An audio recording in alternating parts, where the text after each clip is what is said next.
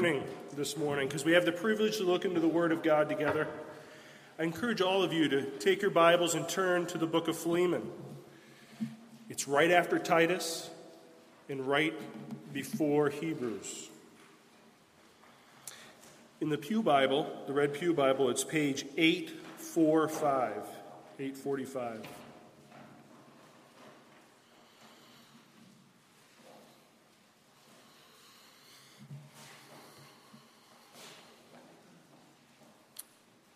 Here's the book of Philemon.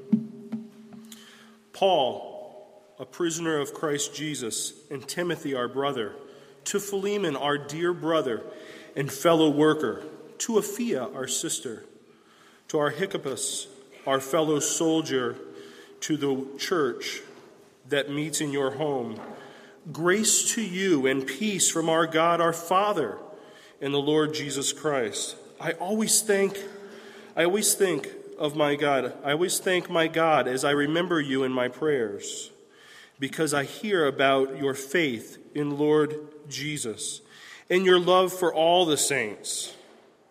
I pray that you may be active in your sharing of the faith, of your faith, so that you will have the full understanding of every good thing we have in Christ. Your love has given me great joy and encouragement because you, brother, have refreshed the hearts of the saints. Therefore, although in Christ I could be bold and order you to do what you ought to do, yet I appeal to you in the basis of love. I then, as Paul, an old man and now also a prisoner of Christ Jesus, I appeal to you for my son Onesimus who became my son while I was in chains. Formerly he was useless to you, but now he has become useful both to you and to me. I am sending him who is my very heart back to you. I would have liked to keep him with me so that he could take your place in helping me while I am in chains for the gospel but I did not want to do anything without your consent, so that the favor you do will be spontaneous and not forced.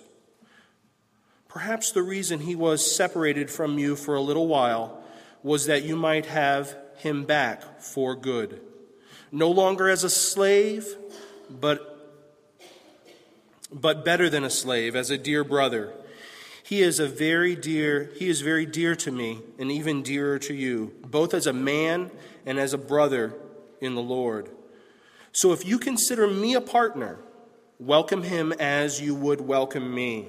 For he has done you, for if he has done you any wrong or owes you anything, charge it to me.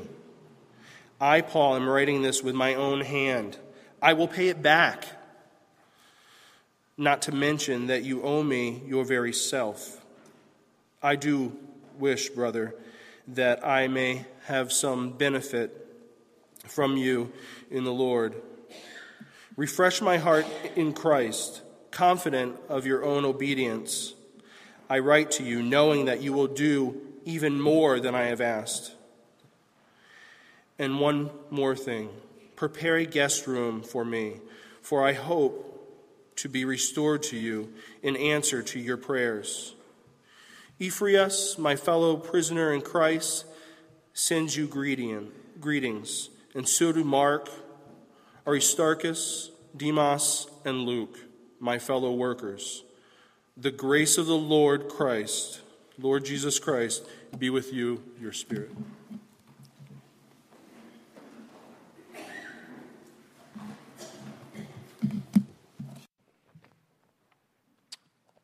John. A wealthy woman was traveling overseas when she saw this beautiful bracelet that she thought was irresistible. So she texted her husband and said, Have found wonderful bracelet, price $75,000. May I buy it? And her husband promptly texted her back this response No, price too high. But somehow, as the wife received her husband's response, one little comma was omitted, so the text said, No price too high. the wife was thrilled and she purchased the bracelets. Now, needless to say, at her return, her husband was dismayed. One little thing, a comma, but what a difference it made.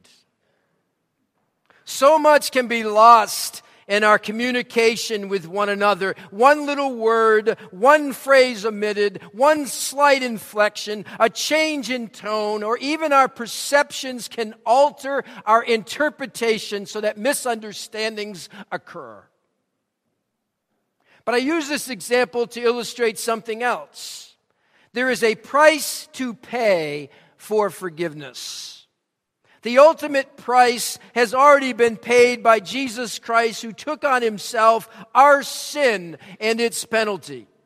And for that, we are eternally indebted to him. Jesus did not say the price was too high, for he went to the cross feeling the full weight of the wrath of a holy God for sin he did not commit and stood in the gap for sinners in need of reconciliation.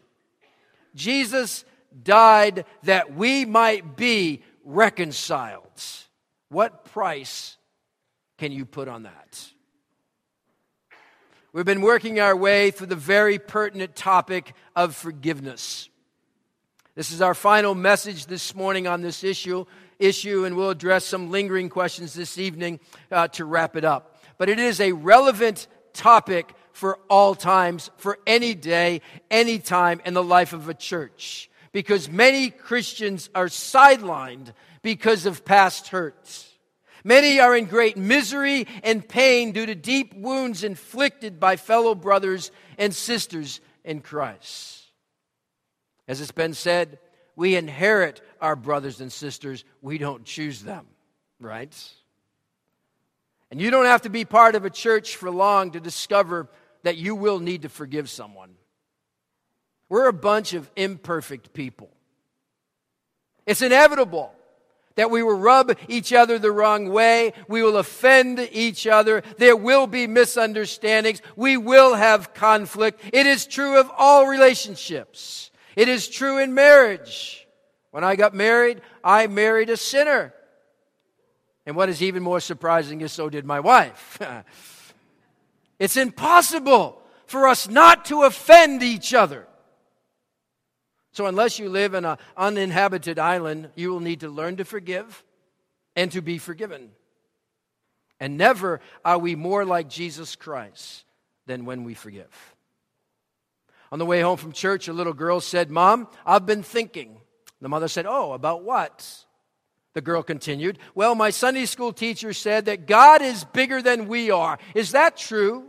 Oh, yes, that's true, the mother said.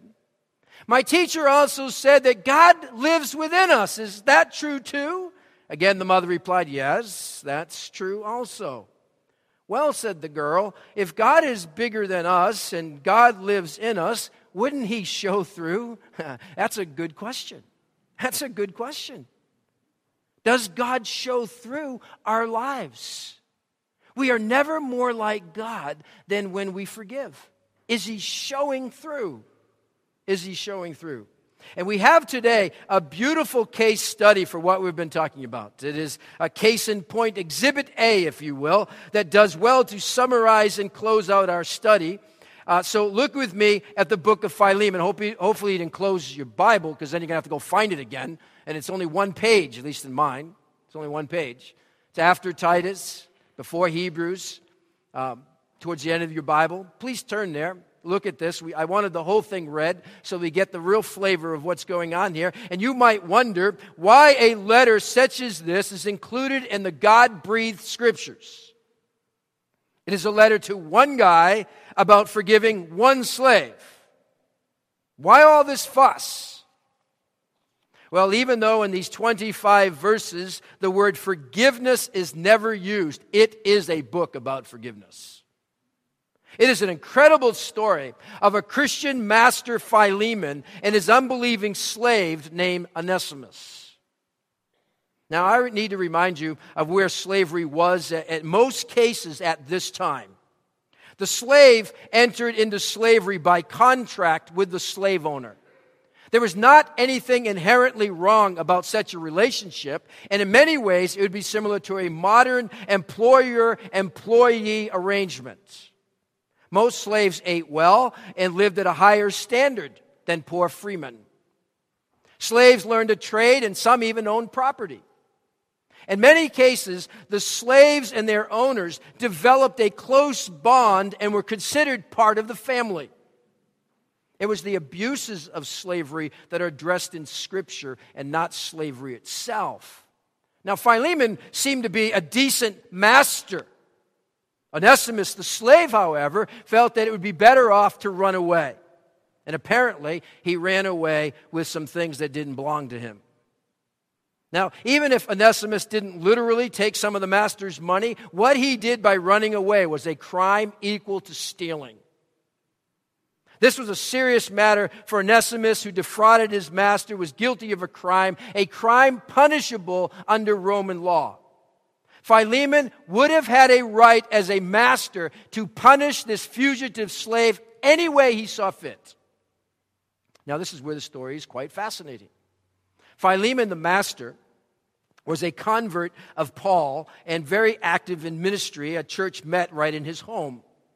Onesimus, the slave, when he left, he was an unbeliever, and it just so happened that Onesimus, in trying to hide in Rome with its large population, met up with Paul.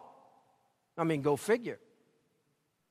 And it just so happened that in bumping into the Apostle Paul, Onesimus came to Christ. And so Paul here is the man in the middle. He led Philemon to Christ years ago, and now he had opportunity to lead Philemon's runaway slave to Christ. And in conversation with Onesimus, it must have come up that he was a runaway slave. And, and, and Paul must have said, well, well, who's your master? And it just so happened that Paul knew his master very well. Now, furthermore, this is a dilemma for Paul because he would love to keep Onesimus with him, for he's been of great help to him already. Paul knows that the, that the slave, though, has an obligation to make things right with his master. Morally, Paul could not keep someone else's slave without the master's consent. So Paul writes his personal letter to Philemon on Onesimus' behalf. That's the backdrop of the letter that Paul writes. Now, noteworthy, noteworthy is that Onesimus would accompany the delivery of this letter. That's significant, as we're going to see a little bit later. I needed to give this background to you, and hopefully your eyes are not now at half mast. I mean, hopefully we're still with me here, but I needed to give you that background. And in case you haven't already observed, there are three characters in this cast there's Philemon, there's Onesimus, there's the Apostle Paul. Philemon is the one who has been wronged. Onesimus is the wrongdoer. And Paul is the peacemaker, the mediator, the one who becomes the bridge of reconciliation for the other two guys to cross over. Which one can you identify with the most? Philemon, Onesimus, the Apostle Paul? I mean, do you need to forgive? Or are you the one who needs to make things right? Or are you being called upon, don't rule this out, are you being called upon to step up and stand in the gap and leading others toward reconciliation? Now, before we look at some of the specifics, I want you to fill in this blank. I would like to experience reconciliation with blank. I would like to experience reconciliation with blank. Fill it in. Or I would like to see reconciliation take place between blank and blank. Either one. What we see this morning is what completes the process of forgiveness. It is answering after forgiveness, then what? We see here the reception, we see here the restoration, we see here the restitution, and then the refreshment to all. So follow along with me. The reception, look with me at verses 4 through 7. Verse 4 says, I always thank my God. Verse 4, I always thank my God as I remember you in my prayers because I hear about your faith in the Lord Jesus and your love for all the saints. I pray that you may be active in sharing your faith so that you have a full understanding of every good thing we have in Christ. Your love has given me great joy and encouragement because you, brother, have refreshed the hearts of the saints. Paul opens up this letter after some just regular greetings. He opens up this letter by commending Philemon for his quality of life. Now, that is a great approach if your role is bringing two people together toward reconciliation. But what I want us to see about this is a character, is the character of a forgiver. We see this man's faith in Christ. We see this man's concern for people. We see his heart for the lost. It's noted that Philemon brings refreshment to the hearts of others, the end of verse 7. And lastly, it says here that Philemon was known by his love. That's a pretty good thing to be known for, don't you think? Am I known for my love? Do others say about you when your name comes up, oh, yeah, he's such a loving person? Paul is saying here that Philemon has the kind of character that will forgive. He knows he's a forgiver because his faith is real, his love is extraordinary, and he's genuinely concerned for the entire fellowship. Don't miss this. A few weeks back, I spoke on forgiveness being a family affair.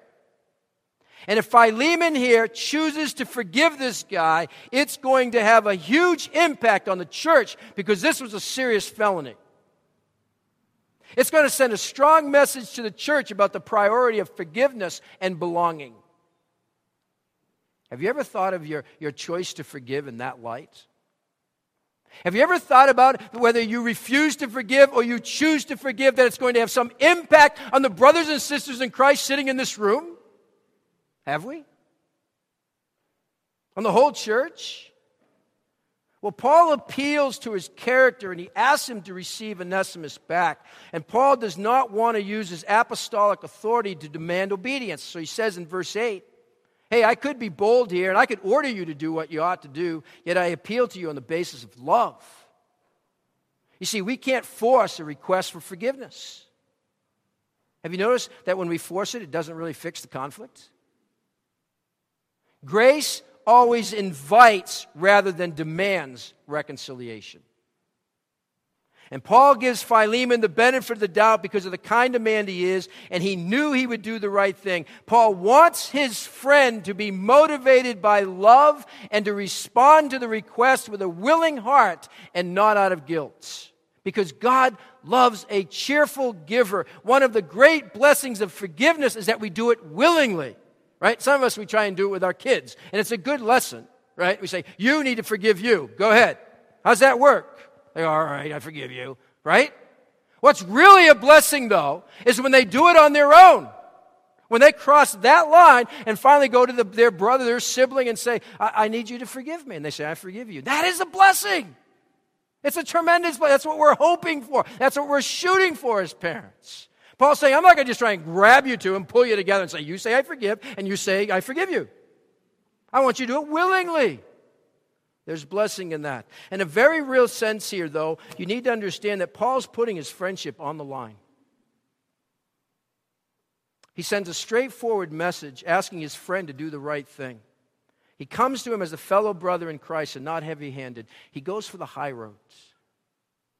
Now, although Philemon was a man characterized by love and his sinful humanness, to forgive this runaway slave was asking a lot. Now, you need to picture this. It's quite likely that as Philemon is reading this letter for the very first time, Onesimus was standing right there in his presence. Think about it. The one who has wronged you, defrauded you, embarrassed you, betrayed you, and be- abandoned you is in your face as you must decide whether to receive him back again. I mean, it's probably a mix of emotions as Philemon's reading this letter joy and knowing that he came to the Lord, but angry that this slave would have a nerve to take off on him like that. He'd be frustrated to have even been put in this awkward situation. Does he punish him or does he let him off the hook? Does he risk harming his Christian testimony? Uh, or, or what would other slaves think if he just let this guy get away with running away? Might they run away too and, and become Christians? That's the risk. What price is he willing to pay? Paul's asking a lot of Philemon. He's asking him to receive him back. He says in verse 17, Welcome him as you, wel- as you would welcome me. Forgiveness requires a willingness to receive the person back. Here's the application Can I really say, I forgive him, I just don't want anything to do with him again? Think about can I really say that? Does God say to us, I forgive you, I just don't want anything else to do with you? It's a story, old story of a farmer who went to the manager of his bank and he said, I have some bad news and I have some good news. Which one do you want first? And the banker said, I don't know. Why don't you give me the bad news and get it over with? So the farmer said, Well, with the bad droughts and inflation and all, I won't be able to pay anything on the mortgage this year. Wow, that's pretty bad, the banker said. Well, it gets worse. I also won't be able to pay anything on the loan for all that farm equipment that I bought. Wow, that's bad, the banker replied. Well, no, it's worse than that. You remember I also borrowed to buy seeds and fertilizer and other supplies? Well, I can't pay any of that back either. Well, that's enough, the banker jumped in. That's the bad news. What in the world could be the good news after that? Tell me the good news. And the farmer says, Well, the good news is, is that I intend to keep doing business with you. well, gee, thanks. Right? Yippee. But you see, in spite of all our failures and all our wrongdoing before God, the good news is God still wants to do business with us. Forgiveness means I open up my heart and I welcome and receive the person back. It means that I must be willing to receive the person back. Now, let me just say this. If there's no sign of repentance, and the process of forgiveness is incomplete because reconciliation is two way. And what, what God calls us to, though, is a willingness to receive the person back, even if there isn't repentance. There's a willingness there. And where there's forgiveness, where there's repentance, where there's change, it opens up the way for reconciliations. Reconciliation. That's where forgiveness starts. Opening up our hearts and a willingness to let the person back in our lives. Must start there. After forgiveness, then what? There's reception. Secondly, there's a restoration. There's a restoration. Now, restoration cannot take place until the wrongdoer has repented. And one way that we see repentance, because you may say, well, how did Onesimus repent? Well, one way that Philemon would have seen Onesimus' repentance is that Onesimus returns to the master's home. I remind you that as Paul writes this letter, he finishes the letter in his own handwriting, and then he gives it to his messenger. And then the messenger, Tychicus, and Onesimus go to Philemon's house to deliver the letter. Onesimus returns into this house not knowing what's going to happen to him. The old Onesimus would have run. The changed Onesimus walks through the door with a letter in hand from Paul who will explain everything, but he hasn't read the letter yet. I mean, it isn't as if Paul could, could text Philemon or send him an email and say, I want to give you a heads up here. Soon Onesimus is going to be coming through the door. This is what it's all about. No. He's seeing this for the very first time. He's repentant. He's a changed man. He's transformed. He's proven faithful. He's ready to be taken back. And the master should receive him back. But Paul says in verse 11, I love these words. Verse 11, formerly he was useless to you, but now he has become useful both to you and to me. Now there's a play on words here as Paul takes Onesimus' name, which means useful or profitable, to speak of the radical change that, take, that has taken place. Prior to his conversion, he wasn't much of a worker, so it seems. He must have had a poor work ethic, for he says he was once useless. He wasn't living up to his name. But now that he's come to Christ, he's a changed man. That's what should be said for any Christian worker. He's the best worker there is. Useful, not useless. And Paul, Paul vouches for the change. We need others to vouch for us where change is taking place. We don't do this enough for each other. We don't. Barnabas did it for Paul when he first came to know the Lord. Remember, they're all fearful, intimidated by this Paul. Maybe he's just saying he's a Christian. He wants inroads into the church and, and he's just going to destroy us. And Barnabas says, No, you can trust this guy. He's a good guy. He's converted. He's changed. Let him in. Paul's doing this very same thing for this new Christian Onesimus. We need to do this for each other. He says, Philemon, I have seen the changes in this guy's life. He might have once been useless. I'm telling you, I've seen and benefited from him. This guy's useful now. And if Philemon will give him a chance, he's going to benefit also. But Paul is asking Philemon to receive Onesimus back into the home and restore him. Is there a risk? Yes. Would Onesimus wrong him again? Maybe. Has Onesimus really changed? I mean, really? Folks, grace is risky. It's risky. Love gives the benefit of the doubt. And if you're like me, suspicious by nature, giving others the benefit of the doubt, that's not going to come easy. But how many opportunities for blessing do we miss out on because we won't give someone a second chance? If Philemon chose not to receive Onesimus back, he would miss out on seeing his transformation. Where there's forgiveness, where there's repentance, it prepares the way for the relationship to be restored. Onesimus was a changed man. And verse 16 says he left a slave, he'd return as a brother. Who could have ever guessed that this rebellious runaway would be touched by God and changed? You see, a wonderful aspect to our salvation is that God has restored us to a place of usefulness. We are now put to good use, God's use. So after forgiveness, then what? Well, the repentant one, the forgiven one, should be brought back into function in ministry. Forgiveness carries the hope of renewed trust in the offender, but it doesn't guarantee it. This means that though that if you were the one wrong, then you will need to demonstrate the genuineness of your forgiveness by giving opportunities to the one who hurt you to start a new track record, whatever that might look like. You see, forgiveness should happen immediately, but restoration is a process of rebuilding trust. Don't miss that. You see, trust can be easily broken, but it's recovered very, very slowly. That's how trust is. Gone like this Trying to rebuild it takes a long time. Trust needs to be rebuilt. Any fallout, trust needs to be rebuilt. You can't rush this. It takes time. It is fragile. And so, offender, remember trust takes time to re- be rebuilt. Don't just throw at them, oh, you must not have forgiven me. No, there's a trust factor there. Give the other person the gift of time. Well, I need to move on. After forgiveness, there's reception, there's restoration. Thirdly, one that we miss often, there's restitution. There's restitution. And you can look at it some other time. Exodus 22, verses 1 through 15, talk all, all about restitution. Exodus 22. But look what it says in our passage here, Philemon, verse 18. It says, If he has done you any wrong or owes you anything, charge it to me. I, Paul, am writing this with my own hand. I will pay it back, not to mention that you owe me your very self. Paul understands that the slave and running away cost the owner some money. Add to that, Onesimus likely ran off with some money that didn't belong to him.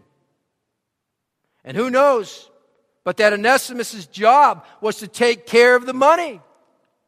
Don't know, it's speculative. But one thing's for sure, because Paul says it, is that if a loss of money was involved here, it will be made right. Restitution. We need to make things right. Not like the shoplifter who writes to a department store and says, I've just become a Christian and I can't sleep at night because I feel so guilty. So here's a $100 that I owe you. Then he signs his name, and in a little postscript at the bottom, he adds, And if I still can't sleep, I'll send you the rest. That's not the restoration we're talking about. No, it's not how it works. That is what we owe, and then some. We go the other way. Now, I don't want us to miss the living lesson here in Philemon about the role of restitution. Restitution is not at odds with forgiveness. It's not saying you must earn your favor with someone before they can forgive you, but it does mean that you pay back what you might have taken away in the wrong. Forgiveness is the right thing to do, and the one wrong is called to that. But don't take that as a reason for not making restitution. You should genuinely offer to pay back whatever you took from them. If you've wronged someone materially, you should offer to make that right. If they refuse to accept that restitution, they choose to forego it, that is grace. But seek to make it right. Now, let me say one other thing about restitution, for we don't often think of this. If the idea of restitution is to give back whatever you have taken from someone, then shouldn't that also include someone's dignity? Think about it with me. If in your loose lips you sank a fellow believer, then restitution would suggest you make that right with as many people as possible. If publicly you humiliated someone, then publicly there should be some kind of restitution. That's what I think. And I love Paul's role in all this. Look at the extent he will go to bring a solution to this conflict between two brothers. He knows this slave has no money. He knows the debt can't be paid. And Paul is so concerned that this issue of money might get in the way of Philemon's receiving his slave back. And the reconciliation that needs to take place won't take place. So Paul stands in for him again. And he says, What he owes, I'll tell you what, charge it to me. I want to remove all that. I love it. Are you willing to do that for another brother and sister in Christ because you know they need reconciliation? You say, I'm willing to pay it. Charge it to me. Wow. And then Paul adds at the end of verse 19, not to mention that you owe me your very self. What's Paul saying here? Well, in a stroke of genius, Paul throws in some added motivation for forgiveness and reconciliation. In essence, Paul is saying, Philemon, you are eternally indebted to me. Why? Because Paul brought Philemon to faith. What do you owe the one who led you to Christ? Right? The one God used to deliver you from eternal damnation and separation from God. I can't even come close to paying back that person. I can't even come close to paying back the ones who invested in me over the years my mentor, my parents, my wife, my professors, my Sunday school teachers, other staff members. See, Paul appeals to him in love, but he adds a little extra motivation here for Philemon. What a reminder the next time that we can't find it in us to forgive. Grab this. Since you have a spiritual debt you can never repay, can you not allow a material debt to go unpaid? Can't we fully forgive the one who owes us? Remember how much we owe that could, we could never repay. That's what he's saying. You see, there's more work to do after we forgive. God is all about reconciliation. It isn't, oh, I forgive him, I'm done. No, no. That's not what Philemon says. Reconciliation is all about repair work. Keeping a record of wrongs keeps the wall intact. Two people cannot come together unless those walls between them are demolished. They must be knocked down. Healing begins as the debris is removed. Reception, restoration, restitution. And where reconciliation takes place, I want us to note this and the time that we have left, and it's very few minutes. What reconciliation takes place, brothers and sisters in Christ, there is refreshment. There is refreshment. Oh, the blessings of forgiveness. Look at verse 20. I do wish, brother, that I may have some benefit from you in the Lord. Refresh my heart in Christ. Forgive him. Confident of your obedience, I write to you, knowing that you will do even more than I ask. No price is too high. Paul ends where he began Philemon was known to refresh the hearts of others. And one thing that can tire us rather than refresh us is a broken relationship. It wears us out. And we're tired, and you can see it in people's eyes. And I know of people, and I'm sure you do too, who once carried the radiance of God whose countenance was refreshing to be around, to only have the glow removed because they can't find their way out of the shadows and they're stuck. And when forgiveness completes the cycle and involves reconciliation, there is refreshment to all the offended, the offender, the mediator, and to the entire fellowship. I've been thinking about this question this past week. Do we need a fresh outpouring of God's refreshment among us here? Do we? Where does God want healing to come to this fellowship through reconciliation? I would like to experience reconciliation with. Are you Philemon? You've been wronged and it's time to open up your heart? Are you Onesimus? You need to make something right with someone else? Or are you Paul? You need to step in. You need to be part of the solution. You need to move others toward reconciliation. In what way is God calling you to refresh others through forgiveness and reconciliation? You see, for the face of Christ to glow on his followers, it means releasing all the pain and the hurt and the woundedness that has our hearts all bound up. I want the radiance to be back if it's gone. A distinguished draftsman, engineer, artist, and thinker, Leonardo da Vinci is one of the outstanding intellects of history. Just before he started painting The Last Supper, he had a violent quarrel with a fellow painter. Enraged and bitter, Leonardo determined to paint the face of his enemy, the other artist, as the face of Judas, and thus take out his revenge by sending this man down in infamy. And Judas was one of the first faces he painted. And everyone recognized the face of the painter with whom Leonardo had quarreled. But when Leonardo came to paint the face of Christ, he couldn't make any progress. Something was holding him back, something was frustrating his best efforts. He was stuck. And eventually, he came to the conclusion that the thing checking and frustrating him was that he had painted his enemy as Judas. So he decided to paint out the face of Judas and start fresh on the face of Jesus. He did, and this time with a success which the ages have acclaimed. Leonardo experienced the power of forgiveness and grace. He discovered this principle he discovered this principle. We cannot simultaneously paint the features of Christ into our life and paint another face with the colors of bitterness, age, eh, rage, anger, and vengeance. Let me say it to you again. We cannot simultaneously paint the features of Christ into our life and paint another face with the colors of bitterness, anger, and vengeance. We can't. Which face are you focused on?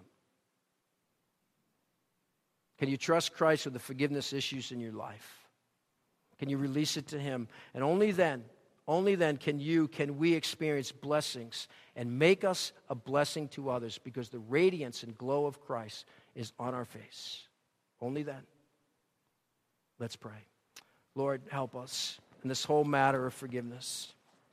Big subject in any way that have complicated this matter and how crucial it is and, and really simple it is to do. May we forget that and get back to the very basic truth that we are to forgive as Jesus Christ has forgiven us. That's a lot. Help us to have the attitude of forgiver that you want us to have. And may you do what you want to do and bring refreshment to this congregation to our lives as brothers and sisters in Christ through the vehicle of forgiveness and reconciliation. That's your business, that's your work, you're going to do it. Confident of that. We leave it in your hands in Jesus' name. Amen.